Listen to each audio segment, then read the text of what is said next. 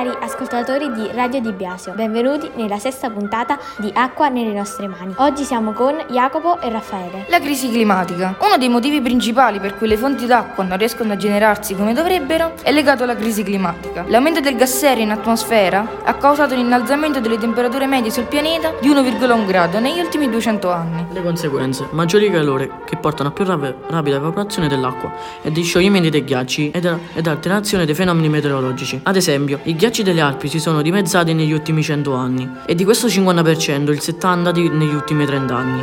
Il problema dei ghiacciai è duplice. Meno ghiaccio significa minore acqua nei ruscelli, quindi meno acqua per noi. Le temperature alte che giungono in anticipo fanno sciogliere prima i ghiacciai, i ghiacci e questo determina delle alterazioni della fauna e della flora e delle attività umane. Inoltre la crisi climatica porta con sé molti altri fenomeni, come l'innalzamento dei mari, lo scioglimento dei ghiacci, l'aumento dei fenomeni meteorologici estremi e la desertificazione progressiva. Andiamo a vedere più nello specifico cosa sono i gas serra che provocano questa crisi climatica e come agiscono. Essi sono dei costituenti gassosi atmosferici, sia naturali che antropici, cioè creati dall'uomo. E che cosa fanno? Rendono la copertura che protegge la Terra più spessa. Quando le radiazioni prodotte dalla Terra provano ad uscire, vengono respinti dai gas serra e tornano indietro. In questo modo la Terra si riscalda. Adesso parliamo delle conseguenze che potrebbero sorgere di questo passo per il nostro paese. Molti- molte città marittime come Venezia rischiano di scomparire a causa dell'innalzamento dei mari.